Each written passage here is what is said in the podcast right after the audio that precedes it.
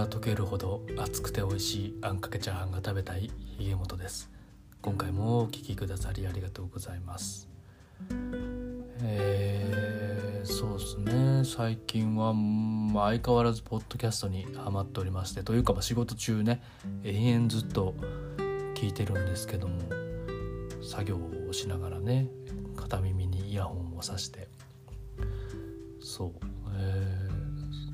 そもそもねあの知人に古典ラジオを教えてもらいそこからあの深井さんが深井龍之介さんがね出られてるポッドキャストを軒並み聞き、えー、そこから樋口さん、えー、古典ラジオメンバーの樋口さんも関わられてるポッドキャストを、えー、もうほとんど聞き「ね、義地の完全人間ランド」とか、えー、新型大人ウイルス愛のね楽曲工房とかまた他のやつには手を出せてないんですけどなんか自分の性格上その一番組全部聞いてから次の番組みたいなねなんか聞き方をしててその方がなんか入ってくるというかちゃんと一冊一冊本を読んでいくみたいな感じで。聞き終わったらまあ更新がね終わってしまった番組とかもあったり、えー、基本的には週1回の更新だったりするので、その間にもうガーッと聞いてしまうんすよね。しかもなんかあのちょっと再生回数を、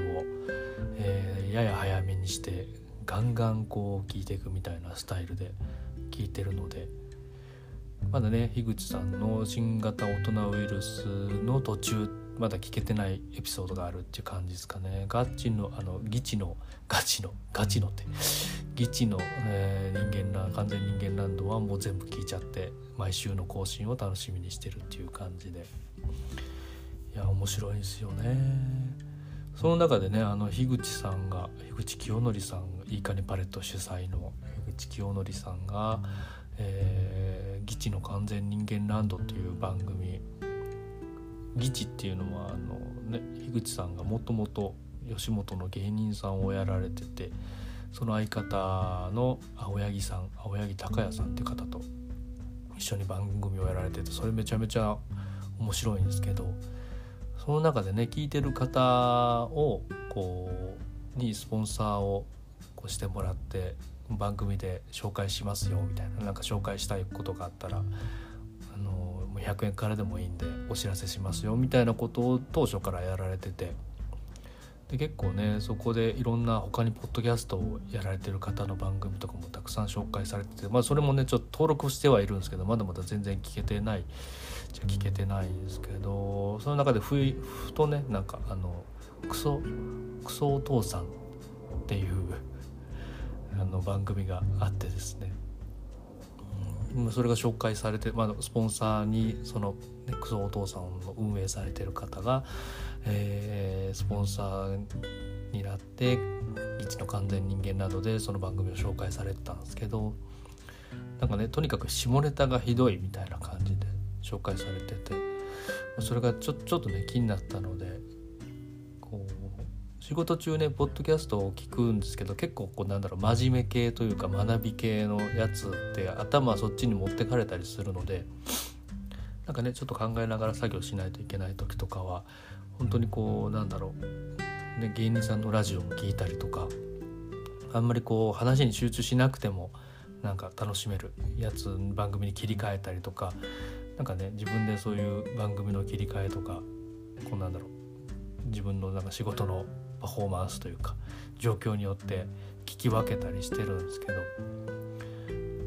そうするとなんかそういうなんかなんだろうあんまり頭使わなくてもいい意味でいい意味でね。いい意味であんま頭使わなくてもいい、えー、番組の消費がすげえ多くなってですね。頭使うやつはどうしてもこうなんだろう、ね、結構しっかり聞きたいっていうのもあるし、うん、通勤中とか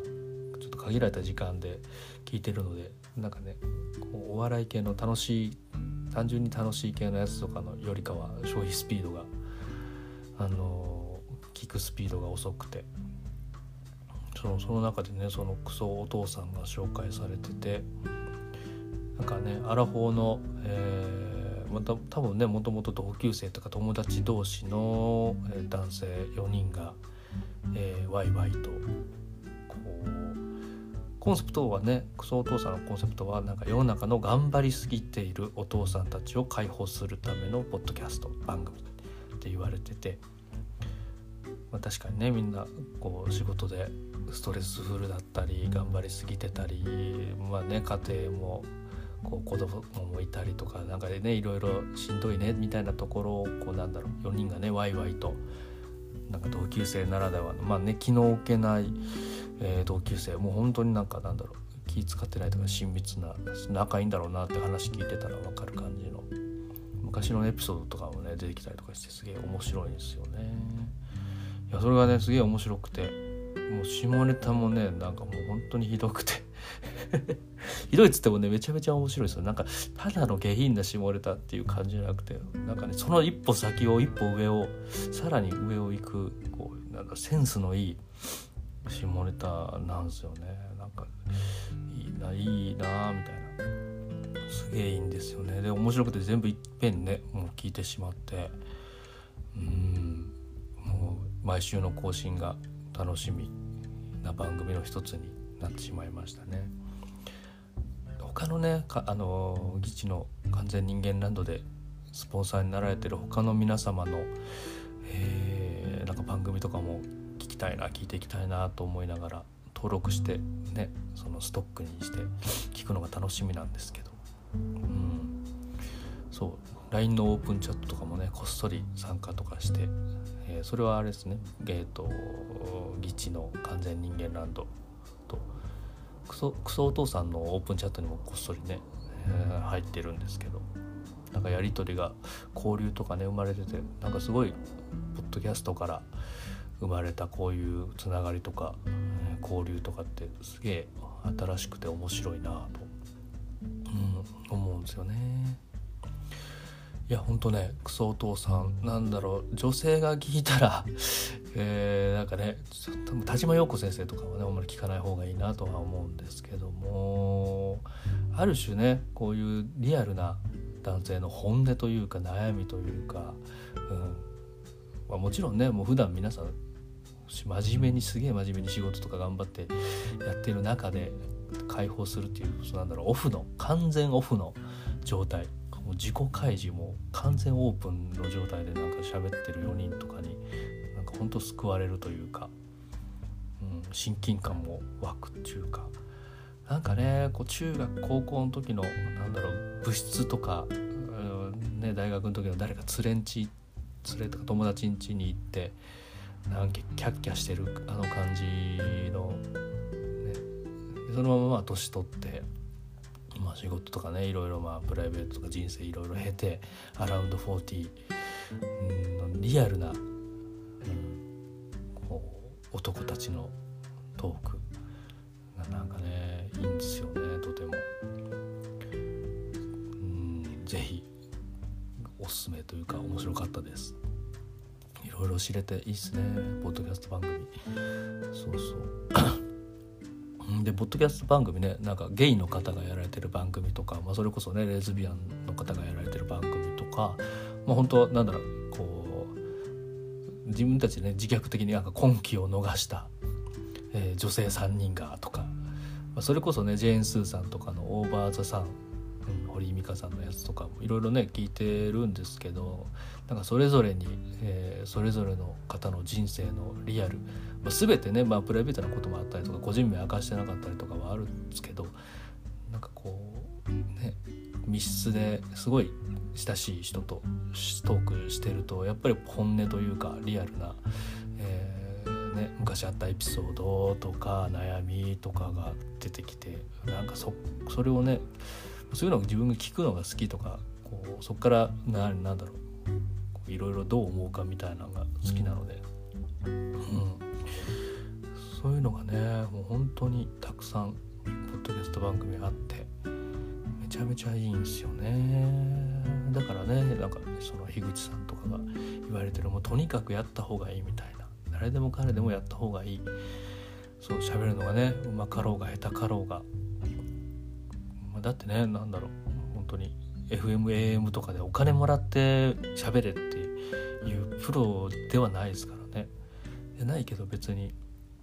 ねただで携帯とかネットさえあればとあとね時間さえあれば、うん、できることなんで。そういうその辺がねポッドキャストもういろんな意味でいいなと思って、うん、またなんかね定期的に面白い番組とか、知れたり共有できたら発信していきたいなと思ってます。うん。あとねなんかおすすめとか結構まあ聞いてるんですけどねいろんな人におすすめとか。そうそう。うもうなんか登録番組ももう間もなく100件ぐらいいくんじゃないかぐらい、えー、すげえ増えてて。なんかもう耳が足らないっていう状況です。耳増やしたところで同時には聞けないですけどね。